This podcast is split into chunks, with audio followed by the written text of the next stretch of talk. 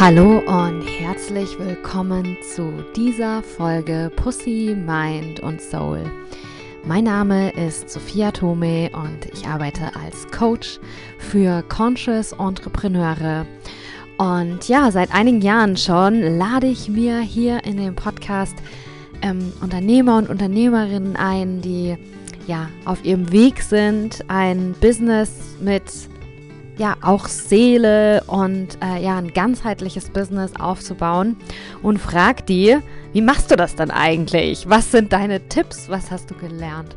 Und genau das gleiche habe ich auch mit dem Alex Kröker gemacht. Alex Kröker ist der Gründer von Element Yoga, dem Element Yoga Institut in Berlin. Element Yoga ist auch seine eigene Yoga-Methode, die er entwickelt hat und er bildet seit zehn Jahren Yoga-Lehrer und Yogalehrerinnen aus und hat einfach schon ja wahnsinnig lange Erfahrung damit. Er erzählt uns seine Geschichte, wie er zum Yoga gekommen ist. Äh, es ist eine, finde ich, sehr schöne Geschichte und hat was mit einer Studenten-WG zu tun. Sein Yoga-Weg ist äh, jetzt schon über 20 Jahre ähm, anhaltend. Und ähm, ja, wir reden natürlich nicht nur über ja, seinen ja, persönlich, äh, persönlichen Karriereweg, sondern ähm, er hat auch ganz, ganz viele wirklich handfeste Tipps, wenn für alle, die Yoga als Beruf machen wollen. Und ich würde diese Folge hier ist nicht nur für angehende Yogalehrerinnen oder wenn du schon mittendrin bist und ein bisschen noch mehr Orientierung und Klarheit suchst und vielleicht Antworten auf, auf ein paar Fragen, die du hast, sondern das Wissen, was Alex weitergibt, lässt sich natürlich auch auf alle möglichen anderen Branchen transferieren. Es ist super konkret, super bodenständig. Ein großes Wort, was mir beim Nachhören nochmal so im Kopf war, ist auf jeden Fall Eigenverantwortung. Also ähm, wir, wir sprechen nicht über Eigenverantwortung, aber wir sprechen über Eigenverantwortung. Also er benutzt nicht dieses Wort, aber ich finde, er hat ganz, ganz tolle Wege, um ja zu beschreiben, hey, wie schaffen wir es wirklich, ähm, Yoga als von Yoga als Beruf leben zu können und was sind da auch vielleicht ähm, falsche oder ja, vielleicht eine Haltung, die uns einfach nicht weiterbringt, weil sie auch unrealistisch ist. Und ja, also ich wünsche euch auf jeden Fall äh, ganz, ganz viel Inspiration und Wow-Momente bei diesem Gespräch mit Alex Kröker. Hallo und herzlich willkommen zu einer neuen Folge Pussy, Mind und Soul mit mir, Sophia Tome, und einem wundervollen Gast, der hier im virtuellen Raum neben mir ist, nämlich Alex Kröker, dem Gründer von Element Yoga in Berlin. Ich freue mich mega, dass du da bist. Du bist Teil meiner Berlin-Abschiedsreise hier im Podcast. Ich habe mir nämlich vorgenommen, mit der die Berliner Yoga-Bubble nochmal richtig auszufragen. Und ich freue mich, dass ich dich heute ausfragen darf, äh, Alex. Äh, herzlich willkommen. Dankeschön. Schön hier zu sein, Sophia. Ja. Ähm, das verrate ich jetzt einfach mal so im Vorab. Ich kenne mehrere Leute, die bei dir nicht nur eine, sondern mehrere Yoga-Ausbildungen gemacht haben mhm. bei Yoga. Ich habe da wirklich nur äh, Gutes gehört. Darum freue ich mich auch wirklich voll, äh, dich kennenzulernen. Aber genau, ich, ich bin hier nicht neutral, ich bin so ein bisschen positiv. ähm, aber ich weiß noch gar nichts über dich eigentlich, außer dass du Ausbildungen anbietest, von denen Leute begeistert sind. Äh, Kannst du uns ein bisschen äh, in einen easy Einstieg mitnehmen? Wie bist du zum Yoga gekommen? Ähm, genau, wie hat sich das für dich so entwickelt? Was erzählst du so, wenn man dich fragt wie, äh, nach deinem Background und nach deinem Werdegang? Mhm. Ja, ich bin zum Yoga während meines Studiums gekommen. Ich habe Kulturwissenschaften studiert und das war sehr ein, ein sehr freies, offenes Studium. Und eine WG-Mitbewohnerin kam aus Indien zurück hat gesagt, hey Leute, ich schmeiß mein Studium, ich werde Yogalehrerin, ich mache jetzt jeden Morgen Yoga, wenn ihr wollt, könnt ihr mitmachen. Ach, krass. genau. Klassiker, ne? Ja, voll. Klassiker und voll Klischee. Und es hat tatsächlich die komplette WG angefangen, Yoga zu machen. Mhm. Und drei Monate später ist sie ausgezogen. Und wir haben dann ohne sie weitergemacht. Das heißt, wir haben dann angefangen, uns gegenseitig anzuleiten. Und dann noch mal ein halbes Jahr später wurde ein Zimmer in der WG frei und wir haben als WG-Kollektiv entschieden, dass das jetzt unser Yoga-Zimmer oder unser Yogaraum wird. Ähm, und dann waren wir in der Situation, wo wir sagten, jetzt müssen wir es auch füllen. Und dann dachten wir, also erstmal haben auch sehr schnell Freunde gefragt, ob sie mitmachen können. Und dann haben wir ein paar Flyer gemacht, in der, in der Unimensa ausgelegt und dann sind auf einmal Leute von außen gekommen. Das hat so eine sehr natürliche Dynamik genommen. Ich habe das dann sehr schnell zu meinem Studienprojekt gemacht, ähm, habe dann auch meine Diplomarbeit über Yoga geschrieben, habe noch während des Studiums eine Yogalehrerausbildung begonnen und dann irgendwann halt eben auch angefangen, damit Geld zu verdienen. Also erstmal so neben dem Studium. Und dann war irgendwann klar, wenn ich mit dem Studium fertig bin, möchte ich gerne hauptberuflich Yoga-Lehrer werden. Es war ehrlich gesagt auch schon ziemlich schnell klar, dass ich gerne Yogalehrer ausbilden möchte, dass das so mein Weg mein irgendwann sein wird. Und dann bin ich nach Abschluss des Studiums dann auch nach Berlin gezogen, um ein Yoga-Studio aufzumachen. Und ähm, genau, von da hat es dann seinen Weg genommen. Ähm, das Ganze ist jetzt halt über ne, ja, 21 Jahre her. Ein, 2001 habe ich mit Yoga angefangen und ähm, 2007 bin ich nach Berlin gezogen und habe Yoga Raum Berlin, hieß es damals, aufgemacht. Ähm, und jetzt, genau, und dann kam halt Schritt für Schritt, auch mit mehreren Ausbildungen im Yoga, die ich gemacht habe, kam irgendwie dann so irgendwann der Punkt, wo klar war, ich habe jetzt irgendwie auch so einen eigenen Weg für mich gefunden, auch in dem, dass ich selber ausbilde, was ich jetzt seit zwölf Jahren mache. Also 2010 habe ich angefangen auszubilden und damit war auch irgendwie klar, dass ich mir so meine eigene Methode finden möchte, muss, das einfach getan habe und das ist dann Element Yoga geworden. Und jetzt haben wir irgendwie vor sechs Jahren das Studio auch umbenannt, fünf Jahren, vor fünf Jahren, also ähm, haben wir dann auch Studio umbenannt in Element Yoga. Mhm. Das ist eine unglaubliche Geschichte. Was für ein krasser Einstieg. Also bevor wir über das Jetzt reden und über Element Yoga hier in Berlin, ich will noch mal ein bisschen kurz zurück in die Vergangenheit. jetzt alles sehr natürlich, flowy und easy peasy an. Ähm, vor 20 Jahren hast du gesagt, war das. Wie war mhm. vor 20 Jahren Yoga in Deutschland, die Yoga-Szene? Äh, glücklicherweise ist es ja voll der Trend geworden, aber vor 20 Jahren war du damit bestimmt noch ein bisschen mehr ein Freak, sage ich jetzt mal. ähm, ja, wie war das für dich? Was haben deine Eltern gesagt? Äh, was hast du im ersten Moment gedacht, als die Mitbewohnerin kam und sagt, ich schmeiße jetzt mein Studium? Habt ihr alle gleich gedacht, ja geil, gute Idee, mach ich auch. da hast du erst mal gedacht, die Alte ist verrückt geworden, bis du es dann selber erlebt hast, wie toll Yoga ist? Oder genau, also kannst du uns ein bisschen mitnehmen, wie war das vor 20 Jahren äh, Yoga auf so ein klassischen Klischee, aber auch brutalen Einstieg irgendwie da zu finden. Ja, also gibt tatsächlich, also grundsätzlich erstmal, das war halt eben nicht in Berlin, das war in Hildesheim. Äh, das ist so eine Stadt mit 100.000 Einwohnern, so eine klassische kleine Studentenstadt. Und Yoga hat man zu der Zeit klassischerweise gelernt, indem man entweder einen Volkshochschulkurs besucht hat oder ähm, es gibt so eine Szene vom BDY ausgehend, wo Yogalehrerinnen so klassischerweise klischeehaft in ihren 50ern oder 60ern sind und in ihrem Wohnzimmer rollen die dann zweimal die Woche abends ähm, so die ähm, Schaffell-Yogamatten aus und laden halt so einen ausgewählten Kreis von ähm, Yogalehrer, SchülerInnen, die auch in der Regel 50, 60 40, 50 sind, zu sich, zu sich auf die Yogamatte ein. Das war so meine Wahrnehmung von, wie Yoga damals funktioniert hat. Ich habe tatsächlich kurz bevor meine WG-Mitbewohnerin aus Indien zurückkam, eben in der Volkshochschule einen Tai Chi-Kurs gemacht. Mhm. Ähm, und das heißt, da war für mich schon so ein Interesse für etwas in der Form, aber das war genau das Ding. Das war für mich total komisch. Ich war da fehl am Platz. Ich war gefühlt der Einzige unter, unter 50. Ähm, die Frau hat jedes Mal, die hat jedes Mal am Ende ihrer, ähm, ihrer Kurseinheit noch irgendwie irgendein Produkt verkauft. ähm, es war so, so gar nicht meine Welt. Und im Kulturwissenschaftsstudium ist halt auch ähm, Theater und Schauspiel ein, ein Fach gewesen. und das war halt auch ein Klientel, also ich selbst halt Musik als Hauptfach studiert, aber das, das waren Leute, die auch sehr am Körper interessiert waren. Ähm, und, und das war halt so das war halt genau dieser, diese Idee, okay, wir, wir sind am Körper interessiert, wir wollen was für uns machen, wir wollen auch die Welt kritisch hinterfragen. Ne? Das, ist, das war für mich Teil dieses Studiums.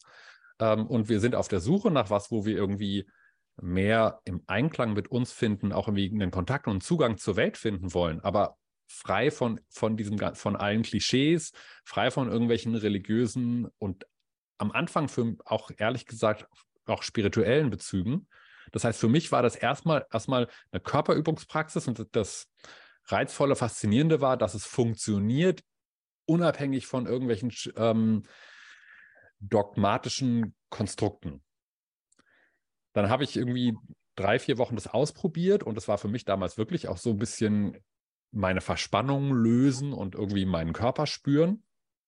Und dann hatte ich so eine, so eine ganz krasse Yoga-Erfahrung. Ich bin direkt nach dem Yogakurs irgendwie ähm, auf den Weg zur Uni in den Bus gestiegen und hatte noch so durch dieses Nachwirken der Yoga-Einheit so ein starkes Entspannungsgefühl, dass ich das Gefühl hatte, ich fließe gleich zum Boden und ich muss die Füße in den Boden drücken und mich so ganz bewusst aufrichten, sonst schmelze ich hier gleich und zerfließe.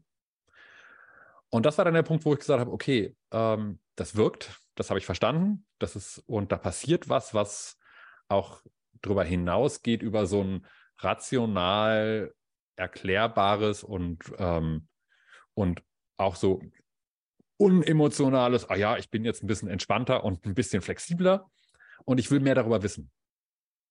Und dann bin ich halt auch in die Uni-Bib und habe mir irgendwie, so hat, so hat man damals gelernt, ähm, und habe mir erstmal so 30 Bücher bestellt und ähm, die dann halt natürlich nicht alle gelesen, aber halt ne, einige davon gelesen und ein paar einfach nur reingeguckt, wieder zurückgeschickt und wirklich gesagt, ich will wissen, was halt der Kontext ist, ich will wissen, wo das herkommt, ich will wissen, was die, was die ähm, ne, Gedankengebilde drumherum sind und, und ich will das auch verstehen.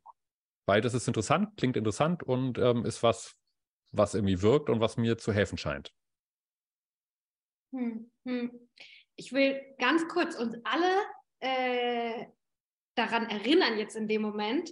Ich glaube nämlich viele, ja, oder ich könnte mir vorstellen, dass so ein Gedanke im Kopf von vielen Leuten, die heute Yoga entdecken oder dann auch entdecken, dass sie das ihr äh, zum Teil ihres Berufs machen wollen, dass ein Gedanke, den die es haben, ja, das machen doch schon so viele. Ne? Und wenn wir jetzt deine Geschichte hören, äh, als du damit begonnen hast, da haben das nicht so viele gemacht, sondern du konntest dich, du hast dich gefühlt eher wie ein Alien in der Yoga-Welt, wie sie damals war. Und ja, also wenn es nicht viele machen, dann haben wir andere Probleme. Ne? Also das kann auch eine Herausforderung sein. Das Tolle ist, heute äh, gibt es viel Interesse daran. Es ist nicht mehr so erklärungsbedürftig. Viele Leute können sich was darunter vorstellen. Ich glaube sogar für viele ist es sehr normal geworden, dass Yoga oder mhm. Praxis auch zum Leben dazugehört. Man muss da keinen mehr irgendwie überreden oder so. Mhm. Ähm, und alles hat seine Vor- und Nachteile, ne? Und mhm. ähm, so war es auch für dich eben anders herausfordernd als vielleicht heute für Yogalehrer, die neu beginnen, ne? Auf jeden Fall. Ich war damals, also für mich war damals ein Hauptgrund, nach Berlin zu ziehen, dass ich halt eben unter Gleichgesinnten sein wollte. Ne? Ich dachte halt, klar kann ich jetzt hier auch in Hildesheim Yogalehrer sein, aber ich bin gefühlt der einzige Yogalehrer unter 50. Ähm, alle, ne, ein Großteil meiner Yoga-Besucher macht das nur so nebenbei und ist jetzt nicht wirklich leidenschaftlich dabei. Ähm, und ne, ich bin für die der Exot, der, der Hippie-Yogi, ESO, auch wenn ich mich selbst als überhaupt nicht esoterisch bezeichnen würde, für die werde ich das immer sein. Und meine, ne, und da war mein, meine, mein Wunsch, eben auch irgendwie nach Berlin zu ziehen, um mehr unter Gleichgesinnten zu sein. Heutzutage würde ich allen empfehlen, wenn du von Yoga leben willst, geh aus Berlin raus. such dir die kleinen Städte, such dir die Orte, wo, wo es nicht so überlaufen ist wie hier. Auf jeden Fall. Ja, ja. Die Zeiten ändern sich halt, ne? Und äh, genau. cool, dass du schon den ersten ganz praktischen Tipp äh, geben konntest. Mm, jetzt ist es ja dann noch was anderes äh, Yoga zu unterrichten, eine gute Yoga-Stunde halten zu können. Ich merke das auch als Coach, ne? So das Skillset, was man braucht, um ein Business zu bilden, um eine Selbstständigkeit aufzubauen, ein komplett anderes Skillset, als seinen Service anzubieten oder sein Produkt zu kreieren. Ne?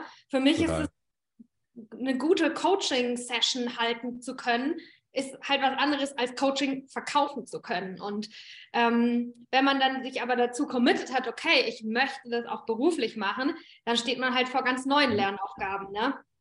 Äh, Voll. Wie war das für dich? Also du bist dann nach Berlin gekommen, dann hattest du den Yoga-Raum Berlin zuerst und ähm, ja, was waren dann so Dinge, die du lernen musstest, auch übers Unternehmertum, um Yoga eben auch beruflich machen zu können? Hast du da ja noch im Kopf, was so ja wichtige Lessons für dich waren, wichtige Lernaufgaben, vielleicht auch verbunden mal mit, oh Gott, das war ein großer Fehler, da bin ich auf die Schnauze gefallen, das musste ich wirklich begreifen. Ähm, genau. Mhm. Total. Und ich würde tatsächlich, also sowohl zeitlich als auch inhaltlich einen Schritt zurückgehen, nochmal nach Hildesheim und auch, es gibt ja noch den Schritt vor dem, bevor dem Unternehmertum kam, eigentlich dieser Schritt von Yogi sein zu Yoga-Lehrer sein. Und gerade mit der Perspektive, dass man, dass man ähm, Yoga-Lehrer auch hauptberuflich machen möchte, ist es sowas, es gibt sowas und oft ist es auch so, wenn ich als Yogalehrer anfange und so eine Grundausbildung mache, oft sind Grundausbildungen so strukturiert, dass sie eigentlich sagen, hey, ähm, erfahr Yoga für dich, werd für dich ne, ein toller Yogi, eine tolle Yogini und dann kriegst du noch so ein paar kleine Handwerkszeuge, um das weiterzugeben und dann kannst du halt unterrichten. Und wenn du halt nur so eine Klasse oder zwei pro Woche hast, dann ist das was, was halt so funktionieren mag. Ne? Aber, und das finde ich total wichtig, wenn man sich das so beruflich überlegt, dass einem klar sein muss, wenn ich davon leben möchte und das, ähm, das Vollzeit machen möchte, dann kriegt dieser ganze didaktische Teil erst nochmal auch eine ganz große Rolle, wo ich eben, wo es nicht reicht, dass ich nur meine eigene Erfahrung teile, weil ich bin ganz konkret zum Beispiel für mich, ich bin ein Mann und meine 90 Prozent der Yoga-SchülerInnen sind Frauen. Und wenn ich von meiner Erfahrung ausgehe, unterrichte ich in diesem einen Aspekt ganz krass an den Menschen vorbei, die hauptsächlich meinen Yoga-Unterricht besuchen. Mhm. Und das gilt natürlich auf vielen anderen Ebenen auch, was das Alter betrifft, ähm, was die Kompetenz betrifft. Ne? Auch je, je erfahrener ich als Yogi nie werde in meiner eigenen Praxis, desto eher ist es so, dass ich SchülerInnen haben werde, die nicht das können, was ich kann. Und dieser, das ist so der erste Schritt. Und das ist halt was, wo ich halt total gut vorbereitet war durch mein Studium, weil halt ne, Kulturpädagogik, in meinem Fall Musikpädagogik, war ein großer Teil meines Studiums. Ich habe ich habe mich durch mein Studium durch mit Gitarrenunterricht finanziert. Und da, ne, da ist das, da ist das alles schon für mich Thema gewesen. Aber das ist was, was ich oft sehe, was, was man, wenn man halt denkt, ah ja, irgendwie, wenn ich Yogalehrerin werde und das hauptberuflich mache, dann kann ich den ganzen Tag Leuten von meiner Erfahrung weitergeben und ich muss einfach nur ganz viel Yoga machen und dann geht der Rest von selbst. Mhm. Wo ich sagen würde, stell, ne, stell dich schon mal darauf ein, dass da der Fokus sich verschieben wird ähm, inklusive, dass du dann halt auch beim Yoga praktizieren, das ist auch so ein Preis, den man zahlt, wenn man Yogalehrerin wird, dass du beim Praktizieren darüber nachdenkst, wie kann ich daraus eine gute Yogastunde machen? Ja? Ähm, oder wie funktioniert das gerade für mich? Das gerade funktioniert super für mich, aber wird es auch für meine SchülerInnen funktionieren, die eben anders sind als ich?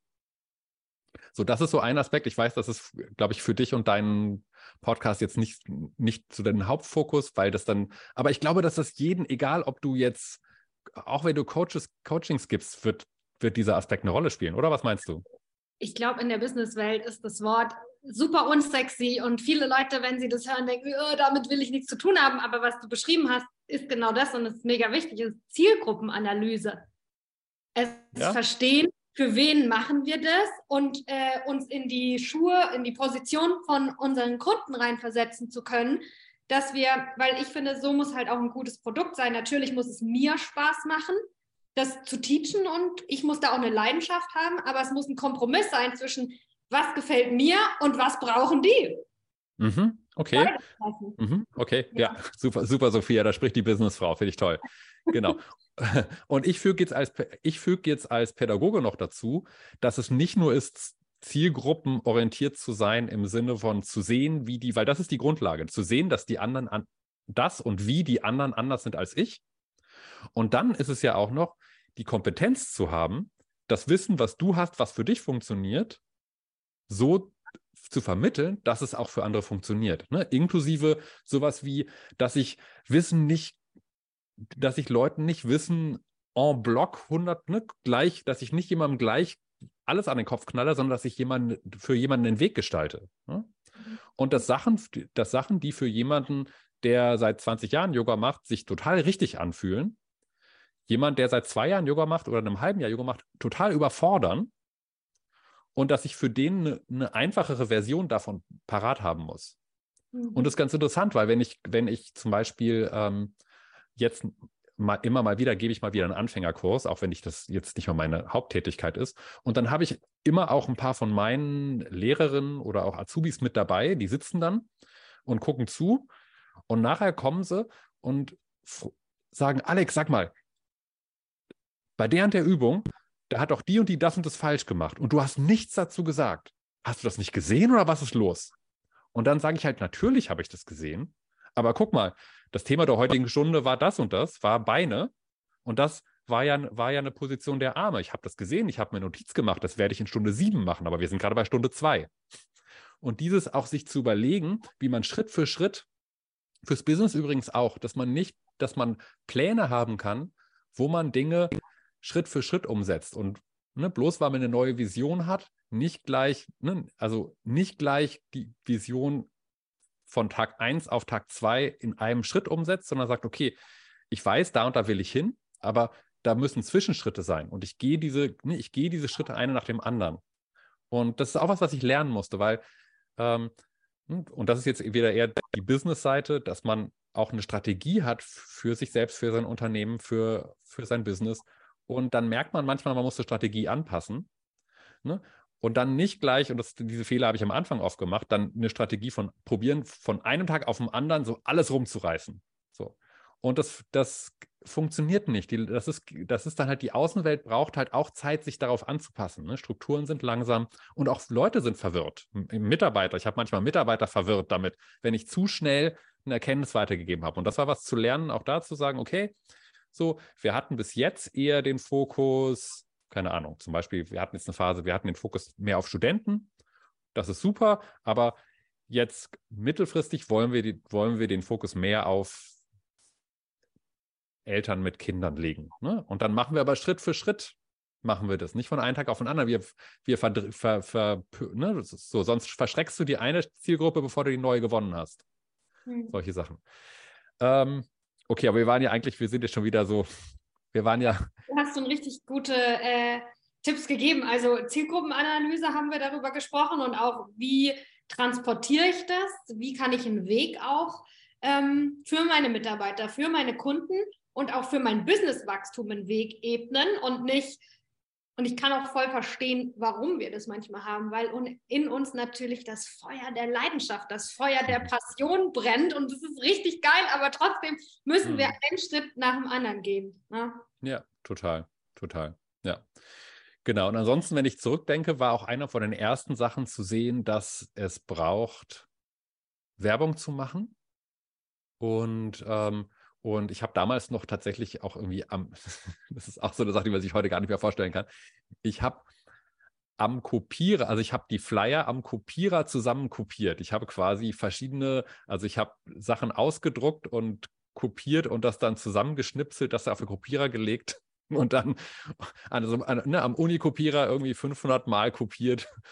Ähm, geschnitten und dann halt verteilt. Solche, solche Sachen habe ich damals noch gemacht. Das finde ich, heute auch sehr lustig. Aber der Grundgedanke einfach, dass du dir überlegen musst, genau, was ist meine Zielgruppe und wo erreiche ich die, wie erreiche ich die. Ähm, das war damals ein wesentlicher Punkt und finde ich auch immer noch, also, ne, und wird, glaube ich, immer mehr, auch je größer das Angebot wird, desto mehr wird halt ähm, auch Angebotspositionierung wichtig, ne, dass ich mir genau überlege, okay, wem für wen ist denn das, was ich machen möchte? Wo erreiche ich die und auch wie erreiche ich die und auch mein, auch meine Angebotspräsentation so zu machen, dass, ne, dass man die Leute erreicht, die das interessiert. Ne? Und damals war es für mich, waren es erstmal waren es Studenten ne? und dann war halt total klar, StudentInnen erreiche ich an der Uni. Ne? Bei uns damals der Klassiker war halt Flyer verteilen in der Mensa. So, ne?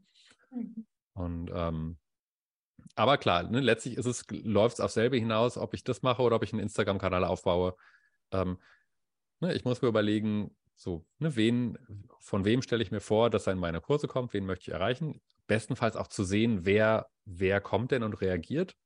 Ähm, und, und auch darauf zu reagieren, das ist vielleicht auch ein wichtiger Punkt. Als ich nach Berlin gezogen bin, das ist auch nochmal vielleicht ein ganz lustiger, hier von wegen Berlin Abschiedsreise, Sophia und so. Ähm, als ich damals nach Berlin gezogen bin, haben all, haben die Leute, die ich schon kannte in Berlin, im Prenzlauer Berg gewohnt. Ähm, aber es war schon total schwer, eine Wohnung im Prenzlauer Berg zu finden. Und ich bin selber auch im, in Kreuzberg in der WG gelandet und habe dann einen Kurs im Prenzlauer Berg angeboten und einen in Kreuzberg angeboten. Und dann hat auch geguckt, wo die Resonanz war. Und dann stellt sich halt heraus, so die Leute, die im Prenzlauer Berg Yoga machen wollen, die haben schon ihr Yoga-Studio. So, ne? Aber Kreuzberg 36, da war noch was zu holen. Ne? Und auch tatsächlich viele von den Studenten, die mit mir fertig geworden sind mit Studieren, viele junge, viele Leute, die halt frisch zugezogen sind, sind zu der Zeit nach, nach Kreuzberg gezogen. Und das war, die Resonanz war ganz klar, das eine läuft gut, das andere nicht, läuft nicht gut. Und dann braucht es genau das, dass man halt reagiert, sagt, hier ist eine Resonanz, guckt, auf wen spricht's, wen spricht es an, was ich mache.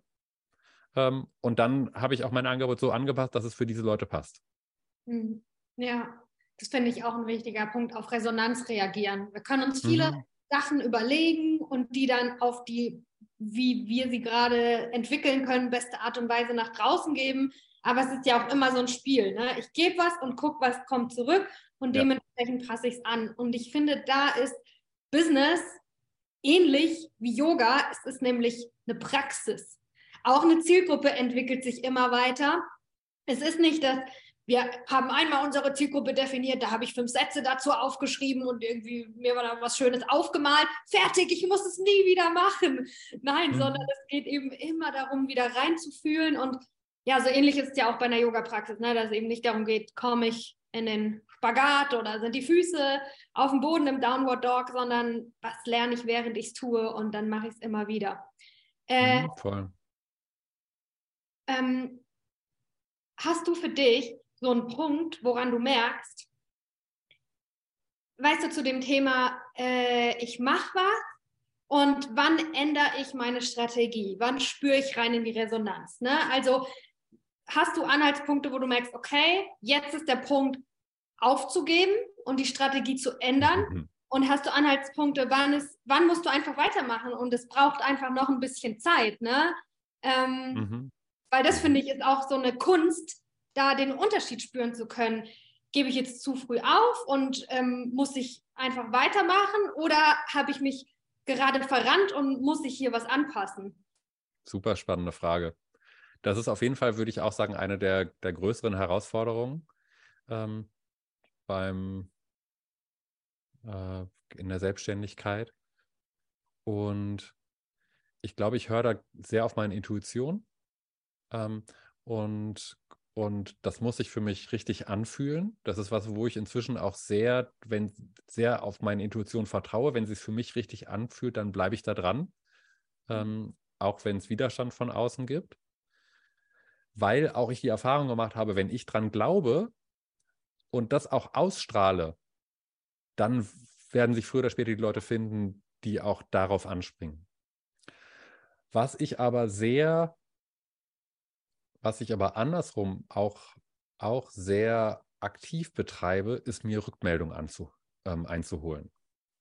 Und wenn ich mit irgendwas unsicher bin oder auch wenn ich was habe, an das ich glaube, wo ich ähm, mich aber auch frage, wie andere darauf reagieren, dass ich ganz bewusst mir Leute vornehme und denen das erzähle.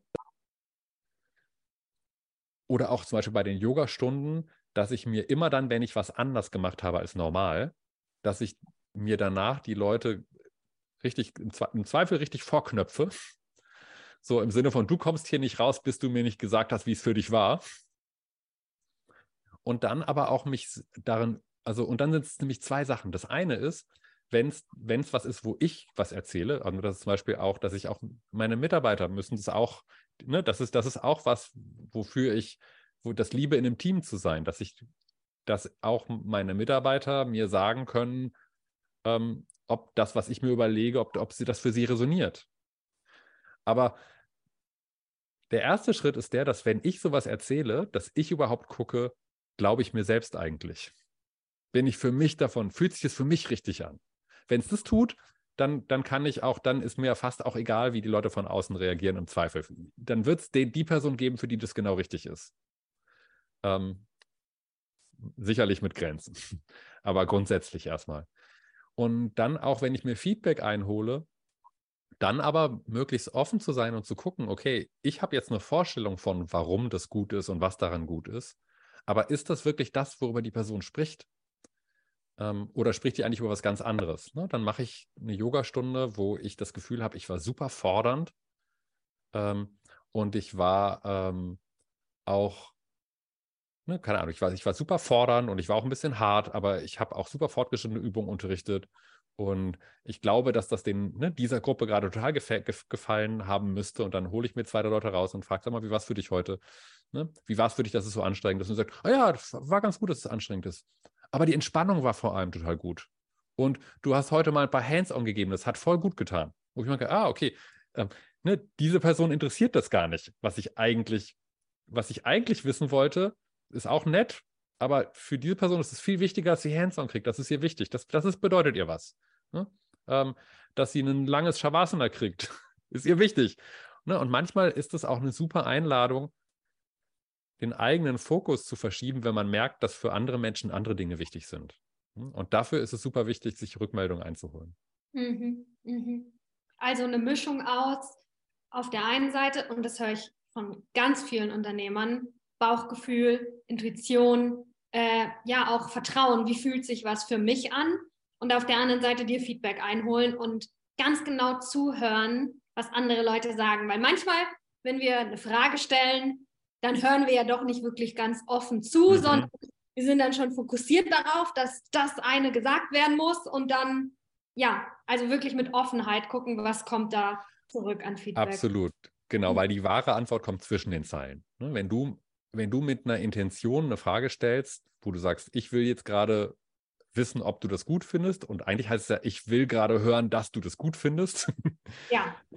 Dann wird die Person sehr versucht sein, dir zu sagen, dass sie das gut fand ja. weil sie, sie, will ja nett sein. Und, ähm, und dann ist es aber immer noch wahnsinnig in, interessant und spannend. Und die eigentlich spannende Sache ist die Art und Weise, wie sie das sagt. Und was sie noch sagt und was zwischen den Zeilen passiert. Mhm. Mhm. Und da genau hinzuhören. Und das ist auch was, also auch, wir hatten das jetzt gerade ähm, am Montag wieder im Team-Meeting, wo auch, ne, wir haben jetzt äh, unser, unser Angebot also unsere Yoga-Lehre, unsere Online-Yoga-Lehrerausbildung haben wir, haben wir das, die, das Angebot verändert. Wir haben so ein paar strukturelle Veränderungen vorgenommen und ich habe gesagt, hey, wir haben das verändert und jetzt müssen wir hören, wo, wie die Leute darauf reagieren. Und es reicht nicht zu gucken, gibt es Anmeldung, gibt es keine Anmeldung, sondern ähm, ne, die, auch wenn wir eine Person haben, die für Kundenbetreuung zuständig ist und eine, die für Marketing zuständig ist, sollten, sollte die Marketingperson auch mal Kundengespräche führen, um mitzukriegen, was verstehen die Leute an Angebot und was nicht? Worauf springen sie an? Was finden sie eigentlich egal und nehmen mit oder nehmen nicht mit? Dass man ne, für diese Dinge ein Gefühl kriegt. Ja, ja. Du hattest gesagt, eines der Dinge, die du auch lernen musstest, war äh, Marketing zu machen. Es liegt so auf der Hand, ne? Aber für mich war das auch so, dass ich so einen Punkt hatte.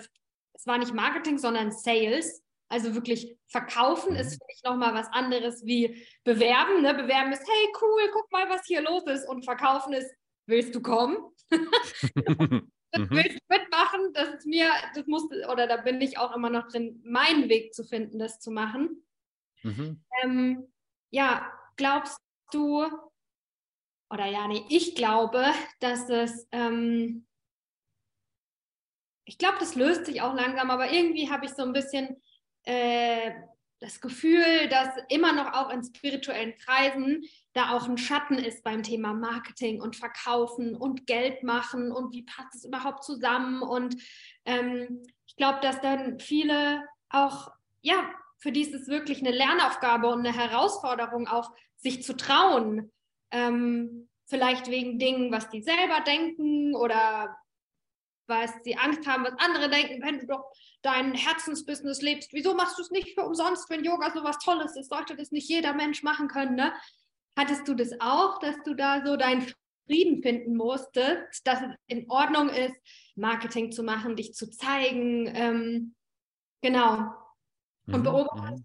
du, dass andere Yoga-LehrerInnen auch diese Unsicherheit haben. Und natürlich, äh, wenn jetzt jemand zuhört, die Frisch-Yoga-Lehrerin ist, die mega Bock hat zu teachen und alles zu machen, die aber echt zitternde Knie hat, bei dem Gedanken, irgendeinen Flyer wohin zu legen oder erst einen Instagram-Post zu veröffentlichen. Was kannst du da mitgeben? Ja, also äh, das Interessante ist, dass es tatsächlich auf beide Seiten vom Pferd fällt. Ähm, weil auf der einen Seite ist es so, dass, dass es, wie du sagst, diese Überwindung braucht, ähm, Marketing zu machen. Ähm, und vielleicht auch vor allem die Sales, Sales zu machen und tatsächlich den, ne, zu sagen, hey, mach das mal, kauf das hier, was ich anbiete. Und dass es so eine, so eine Schüchternheit dafür gibt, Geld dafür zu verlangen. So. Ähm, und da finde ich, ist, finde ich, so mein, meine Haupt, also mein Hauptlearning für mich selbst und auch einfach, und das ist tatsächlich aber auch eher, dass ich das mich, dass ich das gelernt habe aus dem mich selbst beobachten, dass das immer dann gut funktioniert, wenn ich selber einfach wirklich glaube und überzeugt davon bin, dass das, was ich mache, gut ist und den Menschen wirklich hilft.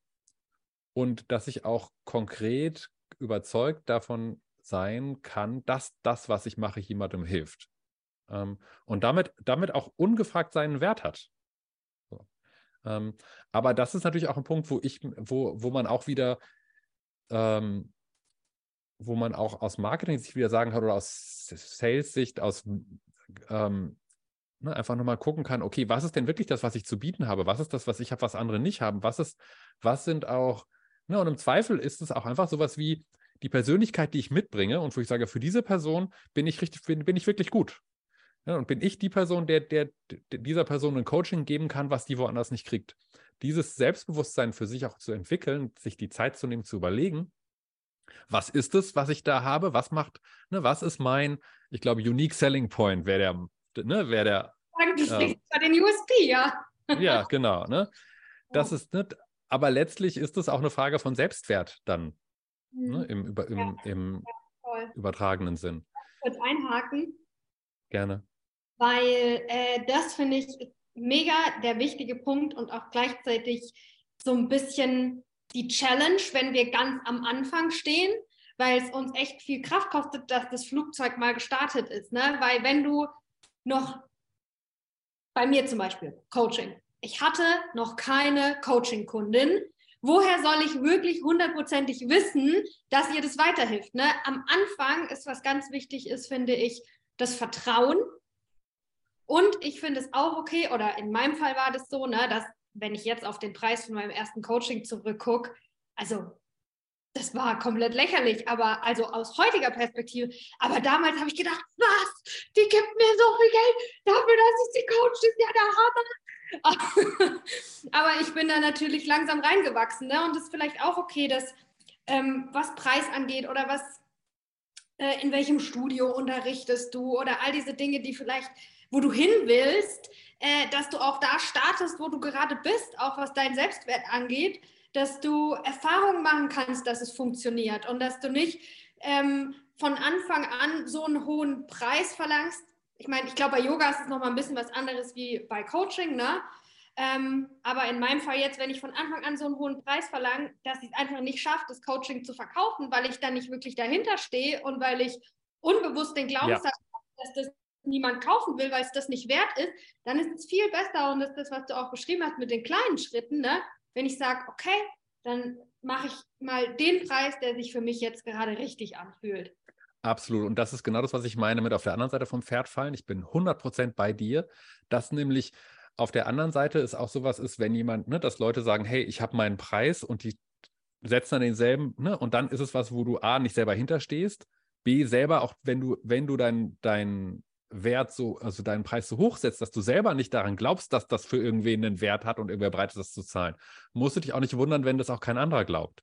Ja. Und, und, und, und ist nicht, sich da so reinzupuschen und zu sagen, nee, das bin ich aber wert, das bin ich aber wert, wenn du es eigentlich nicht fühlst, sondern es ist ganz normal, dass man am Anfang Anfängerin ist und mit dem ersten Schritt startet. Absolut. Und das ist auch was, wo, ne, wo ich auch sage, irgendwie, das ist was, was ich immer gemacht habe. Ich habe immer die Sachen, und das ist halt auch eine Investitionsbereitschaft, ne, wo ich immer sage, ich habe halt, wenn ich Anfänger war, das angenommen und halt auch entsprechend, ne, also auch während der Ausbildung, ich habe ich hab auch ganz, ganz viel kostenlose Sachen gemacht. Ne, an dem Punkt, wo ich dachte, hey, irgendwie, wir lernen hier gerade beide und ich vielleicht mehr als du. Und äh, ich weiß nicht genau, ob das sein Geld wert ist. Ich würde es gerne mal probieren. Ne?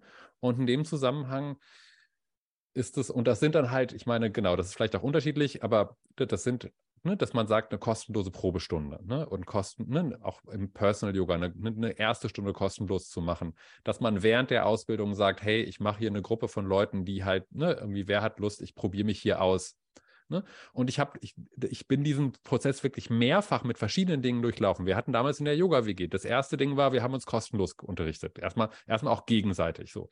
Dann wurde es ein bisschen einseitiger. Dann haben wir gesagt, hey, ähm, ne, wenn ihr von außen kommt, könnt ihr Spenden für den Raum da lassen. Ne? Dann haben wir, ne, dann habe ich einen festen Preis genommen, der aber eigentlich auch nur die Raummiete gedeckt hat. Ne, aber gesagt, ich will das auf jeden Fall. Ich will nicht mehr Sorgen machen müssen, ob. Ne? Und dann habe ich gesagt, hey, ich möchte auch dafür verdienen und ich will gern das haben. Ne? Ich bin mit meiner Ausbildung jetzt fertig, ich habe ein Zertifikat. Ich nehme jetzt das, was alle anderen auch nehmen. Ne? Aber dann ist der nächste Schritt, das ist auch wieder so, es gibt die Kernleistung, wo du sagst, die kostet sein Geld. Und dann ist ja auch die Frage, was ist drumherum? Ne? Und dann ist es zum Beispiel so, immer dann, wenn jemand kam mit einer Verletzung und einer Einschränkung, ist völlig klar, ne, ich bin ein junger Yogalehrer, ich habe gerade ne, ne, nur eine Grundausbildung. Ne, Yogatherapie ist nicht mein Feld und Physiotherapeut bin ich sowieso nicht. Aber mich interessiert das und ich würde das gerne lernen und ich würde dir gerne so viel helfen, wie ich kann. Und nach der Yogastunde nehme ich mir eine Viertelstunde, 20 Minuten Zeit, um so einer Person, ne, um, um, um zu sagen, hey, lass uns mal ein paar Sachen probieren und sag du mir, ob das hilft. Da bin ich total neugierig das ist dann wieder eine Kompetenz, die ich mir aneigne, wo ich dann ne, im nächsten Schritt bei wem anders vielleicht sage, ne, ja, wie du hast Knieschmerzen, ähm, ich sehe da ein paar Sachen, die kann ich dir beibringen, ne, dauert, dauert aber zwei, drei, ne, sollten wir zwei, drei Yoga-Einheiten, würde ich dafür, müsste man dafür ansetzen, die spezifisch darauf zugeschnitten sind, könnte ich dir als Einzelunterricht geben, wenn du Interesse hast. Ne? Aber diese Investitionsbereitschaft, die es halt dann vorweg braucht, ne, das ist das, was, was eben auch oft andersrum fehlt. Wo, ne, ähm, und die ich auch total wichtig finde, gerade in so einem Kontext, wo natürlich wäre jeder gern Yoga-Lehrer. Das ist Traumberuf, ohne Frage. Ne? Und das ist eben auch was, wo du auch deinen Wert dir erarbeiten, erarbeiten musst, deine Kompetenz dir erarbeiten musst und auch deinen dein Wert unter, also unter Beweis stellen, ist jetzt ein bisschen, ne? aber du musst ja auch deine, du, das, du musst an den Punkt kommen, wo du Erfahrung sammelst, die du dann weitergeben kannst. Ja, und gleichzeitig gilt es auch da eben zu spüren, wann ist jetzt der Moment, wo ich meine Preise anheben darf und alles, wann ist der Moment, wo ich mich eigentlich selbst unnötig klein halte, indem ich denke, oh, ja, hier und da, ne? Ähm, Absolut. Ganz konkret und praktisch, hast du ähm, vielleicht auch in letzter Zeit das beobachtet bei anderen jungen Yogalehrern, so ganz ja praktische Ideen, äh, wie man am Anfang das investieren kann. Ne? Also Free-Stunden. Man kann ja auch ähm, bei Instagram investieren, indem man, keine Ahnung, Free Meditation jeden Morgen oder ähm, ja, mhm. hast du mhm, da einfach mhm. so Inspiration, hast du da in letzter Zeit ein paar Dinge beobachtet, wo du dachtest, das ist smart? Ja. Ähm, okay, ich, ich, ich packe mal mein Haupt, mein, mein Key Learning in diesem, in diesem Aspekt raus. Den finde ich super wichtig und der ist für mich auch persönlich wichtig, auch was wir als Studio probieren zu machen. Und der genau auch diese, wo es genau um diese Balance auch geht und die thematisiert. Weil was du natürlich nicht machen willst, ist dein ist gefühlt umsonst zu arbeiten und das, was du richtig gut kannst, deinen Hauptwert umsonst weiterzugeben. Ne? Ähm, und, und deswegen, was, was ich für mich probiere und was wir probieren auch als Studio umzusetzen, ist zu sagen, okay, wir haben eine Kernkompetenz, wir haben was, wo wir sagen, das ist unser Hauptwert, das ist das, was ich eigentlich mache, das ist das, wo ich richtig gut drin bin, aber auch das ist, womit ich mein Geld verdiene. Und das kostet auch sein Geld. Das gebe ich auch nicht kostenlos weg. Und dann gibt es halt drumherum die Dinge, die dazugehören, die auch neugierig machen auf mein Hauptangebot. Ähm, was aber auch was ist, wo Leute nicht von selbst sehen, warum sie dafür Geld zahlen würden. So. Ähm, das kann ich kostenlos geben. Ne, das ist was, wo ich sage, hey, guck mal, ne, damit, da, da gebe ich dir, ne, also für uns zum Beispiel ist es so, dass wir gerade, wir machen gerade eine Serie mit, ähm, mit kostenfreien Vortragen zur Yoga-Philosophie ähm, und Yoga-Anatomie. Ne? Das hat bei uns einen super, also das ist für uns auch nicht kostenlos, weil unsere Ausbildungsteilnehmer dürfen daran teilnehmen und für die hat das natürlich super Wert, ne? aber auch nicht allein, sondern weil es halt Teil der Ausbildung ist und eingebunden ist. Und für normale Yogaschüler ist das ein nettes Add-on. Ne? Das interessiert die vielleicht auch für eine Yogalehrerausbildung. Das zeigt denen, ne, wenn die da mitmachen, das zeigt denen, dass, dass es bei uns kompetenten Yoga-Unterricht gibt. Aber die würden dafür jetzt per se erstmal nicht Geld zahlen. Aber wir beten ihnen das an ne, und ähm, können ihnen einen Mehrwert liefern, der sie dann bestenfalls dahin bringt, dass sie dann bei uns Yoga-Unterricht nehmen, dass sie bei uns eine Ausbildung machen. Ähm, mhm. und das finde ich, finde ich einen wahnsinnig wertvollen Gedanken. Also gib nicht das, was du am besten kannst und womit du dein Geld verdienst, kostenlos weg. Ja, ja. Ich komme ähm, aus Deutschland, da würde man sagen, ein Probiererle. Ja, ja, genau. Ne? Und zum Beispiel auch diese Dinge mit, mit kostenlosen Schnupperangeboten. Ne? Also das ist auch wieder sowas. Wenn man halt, es gibt Kontexte, in denen es total Sinn machen kann, sein, ähm, seine, auch in seiner Kernkompetenz ein kostenloses Probierangebot zu machen. Ähm, und in manchen, ne, also insbesondere dann, wenn du halt eh nur, wenn du eh nur, wenn du eh nur den ersten Teil von was weggibst, was wo die Leute dann den Rest brauchen, damit es vollständig wird. Ne? Ähm, und es gibt Kontexte, wo das aber, ne, also zum Beispiel kostenlose Yogastunden. Es, es gab eine Zeit lang, da, hat, da, da waren halt kostenlose Yogastunden, also Probestunden in Yogastudios kostenlos. So. Und dann gab es halt, ne, dann gab es eine ganze Kultur von Leuten, die halt von, die, die, ne, die von Yogastudio zu Yogastudio getingelt sind für kostenlose Probestunden, ne, bis alle Studios gesagt haben, nee, stopp, ne, Yogastunden ist das, was wir hauptsächlich machen, wo, wo wir Geld verdienen. Und auch, eine, und auch für Leute hat das einen Wert, eine einzelne Yogastunde zu nehmen. Ne?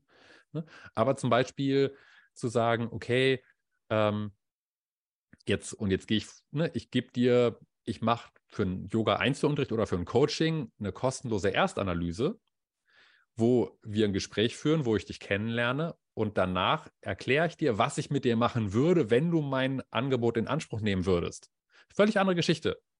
Das würde ich so jederzeit kostenlos machen, ne? vorausgesetzt, dass das im Verhältnis steht zu dem, was du dann danach auch davon gewinnst. Ne? Ja. Macht ja. jetzt nicht Sinn zu sagen, ich mache jetzt eine 60 Minuten kostenlose Analyse, um dann in 30, ne, danach ein 30 Minuten Coaching zu machen. Ne? Aber wenn auf einer, aus einer 60 Minuten Analyse zehn Coachings bei rumkommen im Nachhinein, super Investition, ne? kann sich total lohnen. Ja, ne. Das, und ich finde das auch ein wichtiger Aspekt, dass du, den du ansprichst. Ähm, ja, wo ich auch ganz offen und ehrlich äh, darüber reden will. Ähm, weil ich finde, wir tragen da nämlich auch alle eine Verantwortung. Ne? Also jeder einzelne Yogalehrer, jede einzelne Yogalehrerin ähm, trägt auch dazu bei, wie sich die Branche weiterentwickelt. Und was ich mit ja manchmal blutigem Herz irgendwie sehe und wo ich euch echt allen voll die Daumen drücke, ist so diese ja fast Tragödie, dass voll viele Yogalehrer von ihrem Beruf ja gar nicht gut leben können. Ne? Und ich habe auch mhm. schon öfter die Geschichte gehört, dass Yoga-Lehrer ausbrennen. Dabei geht es um der Praxis an sich, um was, um das komplette Gegenteil, ne? weil sie so viel unterrichten müssen. Und ja, da wollte ich dich fragen mit deiner langjährigen Erfahrung und dass du auch schon, ja, vielleicht einen Blick auch auf das Ganze hast, was durch die Zeit, die du in der Branche verbringst, auch so ein bisschen von weiter weg ist und mehr Sachen mit eingeschlossen. Ähm, ja, was denkst du darüber und wie, wie schaffen wir das zu lösen? Äh, hast du da irgendwelche äh, Ideen, Ansätze, wie das anders werden könnte? Weil Yoga ist mhm. sowas Tolles. Ähm, ich finde, das sollte einer der bestbezahltesten Berufe ever sein. Wie kriegen wir das hin? Mhm. Ach, okay. Ja, super, Sophia. Ähm, und du hast total recht. Das ist wirklich was, was mich beschäftigt. Ähm, und beginne mal mit, ich beginne aber mal mit was Kritischem. Und zwar ist ja so, Yogalehrerausbildung ist ja was total Tolles. Eine Ausbildung zu machen ist wunderschön und eine Menge Leute machen das auch, egal ob sie nachher damit Geld verdienen oder nicht, einfach weil diese Erfahrung so schön ist. Ne? Und, und das finde ich auch wunderbar, finde ich auch gut. Also man könnte manchmal fragen, ob man, ähm, hm, ähm, ob das dann Yogalehrerausbildung heißen muss, wenn man nachher wirklich nicht unterrichten kann, aber es hat sich bei uns so etabliert und es funktioniert auch gut. Und auch diese Leute sagen dann ja, ach, ich finde es aber schön, wenn ich auch unterrichten kann. So, jetzt ist die Frage, wenn du also eine Yogalehrer, 200 Stunden Yogalehrerausbildung oder so eine Grund, eine normale Yogalehrerausbildung nur für dich machst und danach einfach nur, weil es Spaß macht, einmal die Woche eine Yogastunde gibst. Hm? Und das ist jetzt Person 1. Und jetzt gibt es Person 2, die sagt, ich möchte gern von Yoga leben. Ich möchte gern hauptberuflich Yogalehrer sein. Und wir können jetzt für, für Yoga auch Coaching einsetzen oder irgendwas anderes. So. Irgendwas anderes, wo es eben in der Essenz um was geht, was Leute auch freiwillig machen würden. So. Dann ist die Frage, was unterscheidet denn das Angebot der Person, die das Vollzeit macht, von der Person, die das nur nebenbei macht. Und wenn ich jetzt, und das ist manchmal auch ein bisschen, wo ich auch denke, dass das manchmal ein bisschen naiv ist, von Yoga leben zu können, wenn ich denke, ich mache jetzt so eine 200 Stunden Yogalehrerausbildung, genau dieselbe Yogalehrerausbildung, die auch jemand freiwillig nur für sich macht.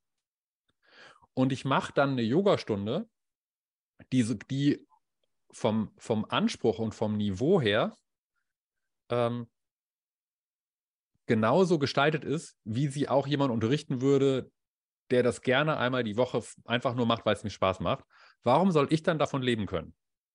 Warum soll ich dafür so, warum soll ich dafür mehr Geld kriegen als die Person, die das theoretisch auch bereit wäre, umsonst zu machen? So. Ähm, und okay, wenn ich jetzt hier stehen würde, wäre das jetzt sehr deprimierend. so.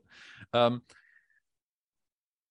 und deswegen der erste Punkt ist der, wenn ich davon leben will, muss ich mir überlegen, was ist der Mehrwert, den ich liefere? Wie ist mein Angebot so, dass ich sage, jemand, der das nebenbei macht, kann das so nicht bieten? Und jetzt gebe ich yoga-spezifische Antworten, aber ich glaube, das kann jeder in seinem Feld dann entsprechend ergänzen. Ne? Für einen Yogalehrer bedeutet das zum Beispiel, wenn ich vom Yoga leben will, mache ich die Yogastunde, die ich unterrichte, nicht mit. Ich nutze sie nicht, um meine tägliche Yoga-Praxis zu bekommen.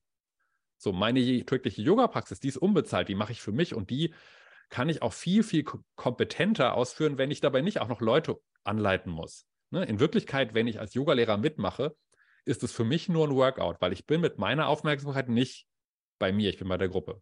Also, gestrichen. Ich mache, das heißt, wenn ich von Yoga leben will, vom Yoga unterrichten leben will, praktiziere ich nicht währenddessen, sondern ich bin mit meiner Aufmerksamkeit voll bei meinen SchülerInnen und liefere denen den bestmöglichsten Service. Ne? Das heißt, die kriegen von mir hands-on. Die kriegen von mir konstitutionsspezifische Anweisungen von, wie sie Sachen besser machen können. Die kriegen von mir, dass ich sie auf ihrem Weg begleite, dass ich sage, für dich wäre es super, wenn du, wenn du eigentlich, du komm doch mal Dienstag zu mir, weil da mache ich genau das, was du gerade brauchst. Ähm, ähm, du, ich, ich sehe das mit deinem Handgelenk und ich sehe schon, dass das besser geworden ist. Ne? Irgendwie, ich lasse die zwei Übungen weg, mach die Übungen extra, komm nächstes Mal eine Viertelstunde früher, die drei Übungen zeige ich dir gleich noch, die mach. Ne? Dass du was, dass du auch deine Kompetenz, die du hast, einbringst. Ne? Und das ist dann der andere Punkt, der vielleicht hätte vorher kommen können, auch, ne, auch was deine persönliche Kompetenz betrifft. Wenn du hauptberuflich von Yoga leben willst, dann ist eine 200-Stunden-Ausbildung einfach zu wenig. Eine 200-Stunden-Ausbildung, das wäre vier Wochen Vollzeit.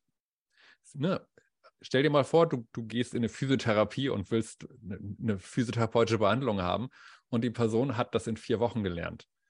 Wird nie passieren. Ne? Als Physiotherapeut musst du zweieinhalb Jahre Vollzeit Ausbildung machen. Ne? Das ist das ähm, ne, irgendwie 25-fache von der 200-Stunden-Ausbildung. Und wenn du dann fertig bist, musst du noch lauter Weiterbildung machen mit Lymphdrainage und wie sie alle heißen. Ne? Und das heißt auch im Yoga-Kontext, wenn du davon leben willst, schau, dass du dich, dass du eine Qualifikation, dass du dich qualifizierst. Ne? Und der erste Schritt, so als absoluter Standard, wäre von 200 Stunden auf 500 Stunden zu gehen. Ne? Das ist, was jetzt so der weltweit anerkannte Standard für einen fortgeschrittenen Yogalehrer ist, eine 500 Stunden Yogalehrerausbildung zu haben. Ne? In Deutschland ist es so, dass die Krankenkassen nur dann Yogakurse bezuschussen, wenn du so eine 500-Stunden-Ausbildung hast. Ja? Ähm, ne? Und das wäre dann auch der nächste Punkt. Schau, dass du dich in deiner Kompetenz absetzt, also ne, dass du dir Kompetenzen aneignest, die andere nicht haben. Ne? Zu sagen, hey, bei meinen Yogakursen kriegst du Geld von der Krankenkasse zurück, könnte ein so ein Ding sein. Ne? Das andere ist zu sagen, ich spezialisiere mich auf. Ne? Ähm, und ne, dann bist du der, wo halt alle sagen, wenn du Handstand lernen willst, ne, geh zu Sophia, die, die erklärt dir Handstand wie kein anderer. Ne? Guck, dir, guck dir ihre, guck die Instagram-Kanal an. Ne? Die kann das und andere können das nicht. Ne? Oder ne, du sagst, hey, ich bin super gut, um halt irgendwie mit Leuten zu arbeiten, die Einschränkungen, Verletzungen haben. Du merkst schon, ich könnte sehr, sehr lange jetzt noch weiterreden. Ich weiß nicht, ob das interessant ist oder wie viel, aber das Wesentliche habe ich eigentlich schon gesagt ich finde, das ist voll der gute Punkt. Ich habe letzten Blogartikel zum Thema Imposter-Syndrom gesprochen. Also viele Leute sagen, oh, ich habe das Imposter-Syndrom, es ist furchtbar. Ich denke die ganze Zeit, ich bin nicht gut genug. Und meine Theorie ist, dass das Hochstapler-Syndrom ist auch manchmal, dass wir ganz schön hochstapeln auf einem wackeligen Gerüst. Und ich mhm. finde, ähm, also was das natürlich auch erfordert, was du beschreibst, ist, dass wir äh, andere Lebensbereiche so gestalten, dass wir auch äh, das als Marathon, nicht als Sprint so durchziehen können. Mhm. Ganz praktisch, ne? Kannst du dann zwei Jahre noch äh, Teilzeit irgendwo arbeiten, um genug Geld zu haben für ja, die ja. sicher zu fühlen, um dich da zu entfalten und zu entwickeln. Ne? Also kannst du dir auch andere Lebensbereiche, dein gesamtes Umfeld so kreieren, dass es eben auch diesem langsameren, aber integeren Weg dient und dann, ähm, ja, genau, das äh, ist auch mhm. so ein mhm. Gedanke, den ich irgendwie Ja, voll. Bin ich, bin ich voll bei dir. Und das, ich, ich, ich greife da mal ein, ähm, wenn man jetzt einen klassischen Beruf erarbeiten, äh, erlernen wollen würde, dann wäre halt völlig klar, dass man eben drei Jahre seines Lebens oder ne, zwei, drei Jahre seines Lebens zur Verfügung stellt, um Vollzeit diese Ausbildung zu machen. Ne? Und dann kann man sich, dann kann man danach direkt Vollzeit mit was arbeiten. Ne? Und ähm, manch, ganz manchmal, also nicht, das aber verhältnismäßig selten begegnet einem das in, in, ne, in, in dem ganzheitlichen Bereich, sage ich mal, dass Leute das von vornherein machen. Ne? Im Yoga-Kontext. Ne? Und dann ist natürlich auch die Frage, es gibt halt eben keine Vollzeit-Yoga-Lehrerausbildung in der Form. Ne? Dann kann man aber, und das, ich, ich kenne tatsächlich Leute, die, die sowas machen, die sagen, ich lerne, ich mache jetzt eine Physiotherapie-Ausbildung oder ich studiere Psychologie oder ich studiere Medizin. Ähm, oder ich studiere Philosophie, das wären für mich so die, die Felder, die möglich wären im Kontext von Yoga, um dann, um, und eigentlich will ich Yogalehrer sein, aber das ist dann halt auch meine, meine Berufskompetenz, ne, die, die mir den Rücken stärkt, mit der ich ja dann auch eben was habe, was andere nicht haben und wirklich Vollzeit darauf vorbereitet bin. Und ne, das ist ja auch so ein Ding, weil halt die, ähm, diese ganze Szene ja auch so wahnsinnig schnell wächst, dass sowas halt nicht etabliert ist. Man müsste sich mal vorstellen, Stell dir mal vor, um mal ein anderes Beispiel zu nehmen, Kampfkunst ist ja jetzt auch gar nicht so weit weg von Yoga. Ne? Und niemand würde im Traum auf die Idee kommen, ne, vier Wochen nach Japan zu fahren, Karate zu lernen und danach halt irgendwie eine Karateschule aufzumachen zu wollen. So, ne, ist völlig klar, du brauchst halt, ne, du musst halt irgendwie jahrelang Karate nebenbei üben, ne, und dir halt irgendwie, weiß ich nicht welchen Gurt, ob das jetzt ob jetzt jetzt schwarz sein muss oder ob, ne, ähm, aber lila reicht. Aber auf jeden Fall ist halt völlig klar, du musst es über Jahre hinweg machen und dich hocharbeiten. Und deswegen bin ich voll bei, bin ich da voll bei dir. Ne, wenn du, wenn du, was ja meistens Leute machen, nicht eine Grundqualifikation schon in dem Bereich hast, sondern sagst, hey, ich habe jetzt irgendwie, ich bin eigentlich, keine Ahnung, Verwaltungsfachwirtin und ich mache jetzt eine Coaching-Ausbildung, ich mache jetzt eine Yogalehrerausbildung, ich würde das gerne zu meinem Beruf machen. So, dann dass du dir eben, wie, ne, wie, du auch sagst, die Zeit gibst, das nebenbei zu machen, das aufzubauen, dass du eben, ne, ähm, und es gibt ja diese 10.000 Stunden Regel, ne, dass du, also, oder so ein Prinzip, ne, haben irgendwie irgendwelche schlauen Menschen mal ausgerechnet, dass alle Leute, die in irgendwas richtig gut geworden sind, ne, da 10.000 10 Stunden reingesteckt haben. Und dass auch Leute wie Mozart, die ja so als Naturtalente galten, in Wirklichkeit einfach nur sehr, sehr früh diese 10.000 Stunden voll hatten, weil sie halt sehr früh gefördert worden sind. Also, dass du dir diese Zeit gibst, eben die Erfahrung zu sammeln und zu sagen, okay, ähm, ich mache das erstmal nebenberuflich. Ich, ne, also erstmal habe ich meine 40 Stunden und mache eine Klasse die Woche. Ich gehe auf 30 Stunden und mache drei Klassen die Woche. Ähm, ich teste mal aus und das ist natürlich der Vorteil an den kurzen Ausbildungen. Man kann erstmal gucken, ist das was für mich? Habe ich grundsätzlich Talent und liegt mir das? Habe ich da Freude dran? Und wenn ja, dann ist aber klar, wenn du das weiter verfolgst, dass du dann eben auch weiter lernst. Ne? Und dann halt irgendwie eben dich weiter qualifizierst, ne? also erstmal auf allgemeinem Niveau eben von 200 auf 500, aber dann wäre es bei Yoga jetzt, aber dann auch, dass du dir, ne, dass du dir auch Nischen erarbeitest, spezifische Qualifikationen erarbeitest und einfach auch Erfahrung sammelst. Und das ist halt das andere Ding, ähm, dass halt, ähm, dass, dass natürlich in diesen Feldern, wo es eben keine Vollzeitausbildung gibt, ist auch ganz wichtig, dass du Erfahrung sammelst und fürs Erfahrung sammeln kriegt man, ne, bezahlt man es ist auch, ne, das ist halt was, wo du in der, ne, also zu erwarten, dass du, dass du in Vollzeit bezahlt wirst und währenddessen, also das ist, finde ich, auch ein Ding, ne, dass man auch sagt, hey, ich bin auch bereit, Lehrgeld zu zahlen, wie es so schön heißt. Ja. Mhm. ja. Ah, ich habe noch ein paar Sachen, die ich dazu sagen will. Ich finde zum einen, äh, es ist für mein Gefühl auch eben voll wichtig, auch durch so einen Ansatz die Yoga-Praxis zu ehren weil das ist auch eine spirituelle Praxis, die Jahrtausende alt ist. Da dürfen wir auch ein bisschen Ehrfurcht davor haben. Und natürlich können wir das nicht meistern in einem Monat. Das üben, praktizieren Menschen 60 Jahre lang, äh, mehrere Leben lang und sind immer noch nicht irgendwie. Ne? Ähm, und dann hatte ich noch einen anderen Punkt, den habe ich jetzt vergessen. Aber er kommt gleich wieder. Aber das hat ja jetzt schon mega mhm ja, mega den wichtigen Kern. Und da bin ich auch echt total froh, dass wir in dem Podcast äh, darüber gesprochen haben, weil das. Mhm. Und es ist, es ist jetzt so, so überhaupt nicht mein Feld, aber im Coaching ist es ja vom Prinzip auch nicht anders. Ne? Da gibt es, also das ist, also das ist ja auch eine Kunst und das ist auch was, wo, ne, man kann halt irgendwie, keine Ahnung, wie, wie, wie, wie sehr du es als Referenz betrachtet, aber wenn man eine Psychotherapie-Ausbildung macht, ne, so, dann ist es, da gibt es halt auch eine Meisterschaft, wo es halt unheimlich viel gibt, was man wissen kann und worauf man Bezug nehmen kann und was man lernen kann.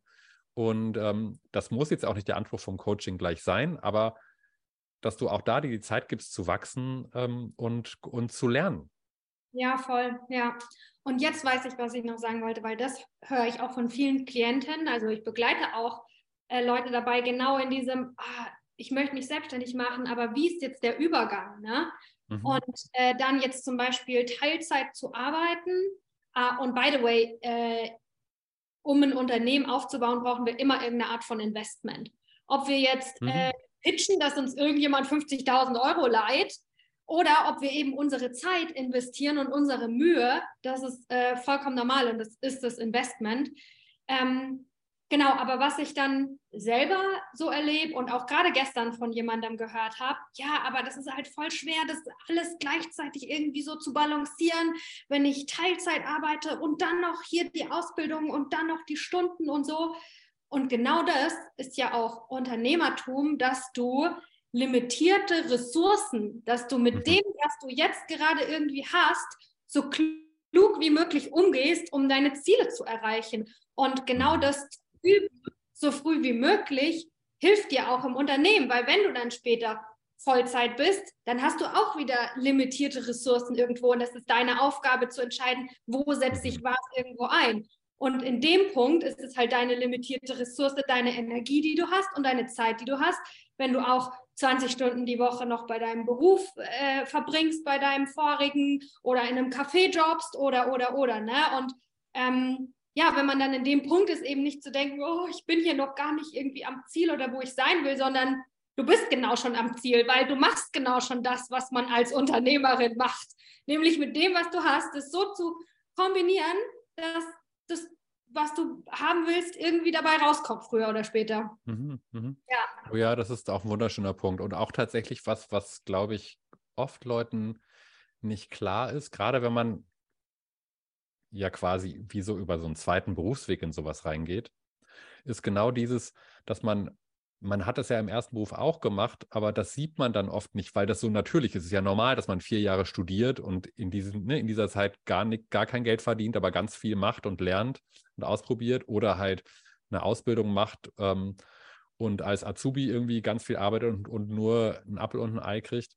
Und das jetzt, dass man das beim zweiten, bei so einem zweiten Berufsweg ne, bei, bei so einem neuen Standbein, was man sich aufbaut, auch machen muss und das eben, weil dann die Ressourcen dafür unter Umständen begrenzter sind, dass das dann auch länger dauern kann, das stimmt schon, das ist oft was, das man vergisst. Und ich weiß auch andersrum auch, da muss ich jetzt auch mal ein bisschen Hochmut auf meiner Seite gestehen. für mich war, für mich war ja Yogalehrer der erste Beruf, ne, das war der einzige, das, der einzige, das war direkt nach dem Studium mal das erste Sache, erste einzige Sache, die ich gemacht habe.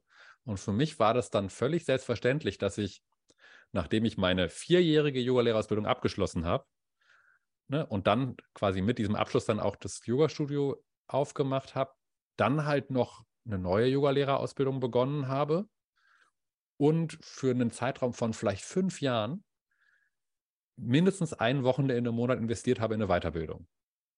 Und ich weiß noch, zu dieser Zeit habe ich halt immer, also gab es halt in den Weiterbildungen, und es gab dann auch so eine Szene, ähm, wo ich Teil war, wo man immer die gleichen Leute getroffen hat bei den Weiterbildungen, auch wenn die einzeln buchbar waren. Und zwar irgendwie auch europaweit dann so äh, verschiedene Studiobesitzer auch, die man dann getroffen hat. Und dann waren dann die, die ich hab, aber immer nur einmal im Jahr gesehen habe und so ein bisschen belächelt habe. Ne, wie, und das waren klassischerweise, waren das damals halt immer die, die Männer mit Familie die schon so zehn Jahre älter waren als ich. Keine Ahnung, warum das jetzt mit dem Geschlecht passt. War, vielleicht waren das einfach nur die, mit denen ich gesprochen habe. Äh, oder die halt aufgefallen sind. Aber, und ich gedacht habe, und ich habe so ein bisschen damals gesagt, ihr Loser, ihr kommt einmal im Jahr zu so einem Workshop und, und damit wollt ihr ein Yoga-Studio führen. Ihr seid überhaupt nicht inspiriert, ihr investiert ja gar nicht. Und zehn Jahre später ähm, bin ich selbst an einem Punkt, wo ich einfach Familie habe ähm, und wo ich halt merke, das, was ich damals investiert habe, das kann ich jetzt nicht mehr investieren. Und ich, ich zehre jetzt von dem Investment, was ich damals geleistet habe. Und ja, jetzt gehe ich vielleicht manchmal auch nur einmal im Jahr, hoffentlich doch noch ein bisschen öfter, aber auf eine Weiterbildung. Ähm, und muss das auf jeden Fall, ist das sehr, sehr viel kostbarere Zeit. Ich habe viel weniger davon zur Verfügung. Ich muss sehr, sehr viel genauer gucken, wo ich mich rein investiere. Ne? Ähm, und wenn jetzt jemand nur guckt, wie ich jetzt gerade lebe, könnte er irgendwie auch denken, hey, irgendwie, ne, der hat ja Glück gehabt oder keine Ahnung, wie der, ne, das, der, das, der macht da einmal im Jahr eine Fortbildung und ansonsten macht er da seinen Job und verdient dickes Geld dafür. Naja, dickes Geld. Aber das wissen die Leute ja auch nicht, wie viel da wirklich bei rumkommt. Ne? Es sieht halt erstmal nach außen erfolgreich aus und es funktioniert ja auch und dafür bin ich auch sehr dankbar. Aber auch zu sehen, dass da vorher wirklich Jahre von, von, von hohem Investment waren, ne? die einfach auch an den Punkt geführt haben, wo man halt jetzt ist. Ja, ja, ja. Ähm, zum Ende, Alex, äh, würde ich dich gerne noch fragen. Geht so ein bisschen in die Richtung, was du gerade schon angedeutet hast. Gibt es irgendwas, bei dem du äh, glaubst, dass das Leute, dass Leute da eigentlich eine falsche Vorstellung haben? Entweder von dir oder von Element Yoga oder von Yoga allgemein. Gibt es irgend sowas, mit dem du aufräumen willst, wo du den Vorhang zur Seite schieben willst und sagen willst, guck, guckt euch an, so sieht das hier eigentlich aus. ähm, als du angefangen hast zu reden, hatte ich sofort eine Idee und dann taucht es in einer Aufzählung nicht auf. Ähm, es geht um den Beruf des Yogalehrers. Da würde ich gerne was zu sagen. Und, ähm, und gerade mit dieser Vorstellung auch von Yoga zu leben und Yoga hauptberuflich zu machen. Hm, es gibt noch einen Grund, warum es schwer ist, hauptberuflich Yogalehrer zu sein. Nämlich, du arbeitest dann, wenn andere Freizeit haben.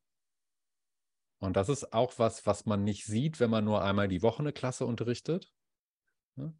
Ähm, und ne, das ist was, was glaube ich auch, je älter man wird und wenn dann auch eben ne, die Familie dazukommt, wenn auch das soziale Leben weniger flexibel wird. Mit Anfang 20 und mit Studenten kann man sich ja jederzeit treffen. Ne? Aber in dem Moment, wo alle anderen einen 9-to-5-Job haben und du bist der aber dann um 17 Uhr ins Yoga-Studio tingelt und da dann bis 22 Uhr sich aufhält, ähm, ist es auch was, wo man sich wirklich überlegen muss, will ich das wirklich? Ist das wirklich, ist, ist es mir das wert? Ist mir das so wichtig? Bedeutet mir das so viel, dass ich dazu wirklich ein inneres Ja habe? So, ne? Und das ist, das ist was, was glaube ich auch andere Bereiche, ähm, andere, ähm, andere Jobs in diesem ganzheitlichen Bereich betrifft ähm, im spirituellen Bereich betrifft, dass man oft dann arbeitet, wenn andere Freizeit haben. Und da muss man auch, das muss einem auch klar sein, dass wenn man an Wochenenden arbeitet, wenn man abends arbeitet, dass das bedeutet, dass man ne, auch an Privatleben zurücksteckt und dass das auch einen Preis hat. Und das ist mir total wichtig, in so einem Kontext nochmal anzubringen. Das finde ich einen wirklich wichtigen Punkt. Cool. Ja, vielen Dank. Sehr gerne. Ähm, ich will dir auch noch kurz eine Minute für Marketing und Sales geben. Wenn jetzt Leute äh, total begeistert sind von deiner Herangehensweise und sich von deiner Erfahrung angesprochen fühlen, was sind Möglichkeiten, wie man da noch tiefer gehen kann, wie man dieses äh, äh, kleine Testerle, was wir heute von dir gekriegt haben, wenn man da die ganze Scheibe haben will. ähm, wie kannst du Leute einladen? Wie kann man noch mehr mhm. mit? Mhm. Ja, also erstmal für alle, die nicht Yoga-LehrerInnen sind und oder werden wollen, biete ich Kurse an. Ähm, das ist quasi wöchentlicher Yoga-Unterricht, aber halt immer thematisch begrenzt auf ein Thema für zehn Wochen. Ich mache zum Beispiel gerade einen Handstandkurs. Ähm, ich mache jetzt den nächsten Kurs, wo es spezifisch darum geht, körperliche Resilienz aufzubauen. Ähm, ne, manchmal gibt es sowas wie Rückbeugen oder Vorbeugen oder Anti-Stress, aber es ist halt spezifisch themenorientiert und es gibt eine feste Gruppe, mit der man dann auch an diesem Thema arbeitet und wo ich auch wirklich ähm, das supporte und jemanden auf seinem Weg begleite dabei, ne, in, einer, in einer geschlossenen Gruppe. Und das kann man vor Ort hier in Kreuzberg bei Element Yoga machen oder auch ähm, online buchen. Das geht dann per Livestream und ähm, du wirst dann per Beamer an die Rückwand des Raumes geworfen und ich gucke dir beim Yoga machen zu, auch wenn du das von zu Hause machst und gebe dir konkrete Tipps zu dem, was ich in deiner Praxis sehe. Ähm, und das wird auch von der Krankenkasse bezuschusst übrigens. Ne? Das heißt, du kriegst bis zu 80 Prozent von deinem Geld zurück. Genau. Richtig cooles Angebot. Ähm, genau. Und ansonsten ist meine Kernkompetenz halt Yogalehrer ausbilden. Und das mache ich eben mit einer 200 Stunden Grundausbildung und auch einer 300 Stunden Weiterbildung, so dass man eben diese 500 Stunden hat, von denen wir auch gesprochen haben. Ähm, und das ist was, wo mir total wichtig ist, dass das bei mir sehr fundiert ist. Ich habe zwei Studiengänge, die ich absolviert habe dafür. Ich bin jetzt gerade im Abschluss im Sportwissenschaftsstudium, wo ich sage, wenn du von mir Yoga lernst, dann lernst du das wirklich so, dass das auch up-to-date ist, dass der moderne wissenschaftliche Stand berücksichtigt ist aber eben auch, dass die philosophische und spirituelle Tradition damit reinfließt und du halt auch, ähm, auch einen persönlichen Weg damit gehst. Ähm, und das biete ich auch in Präsenz an. Aber wir haben auch eine Online-Ausbildung jetzt seit der Pandemie, ähm, wo man das komplett zeit- und ortsunabhängig machen kann, weil wir das per Video aufgenommen haben und da aber auch ein sehr durchdachtes Konzept haben, wie wir dafür sorgen, dass man auch online alles lernt, was man ähm, auch in Präsenz mitkriegt. Cool.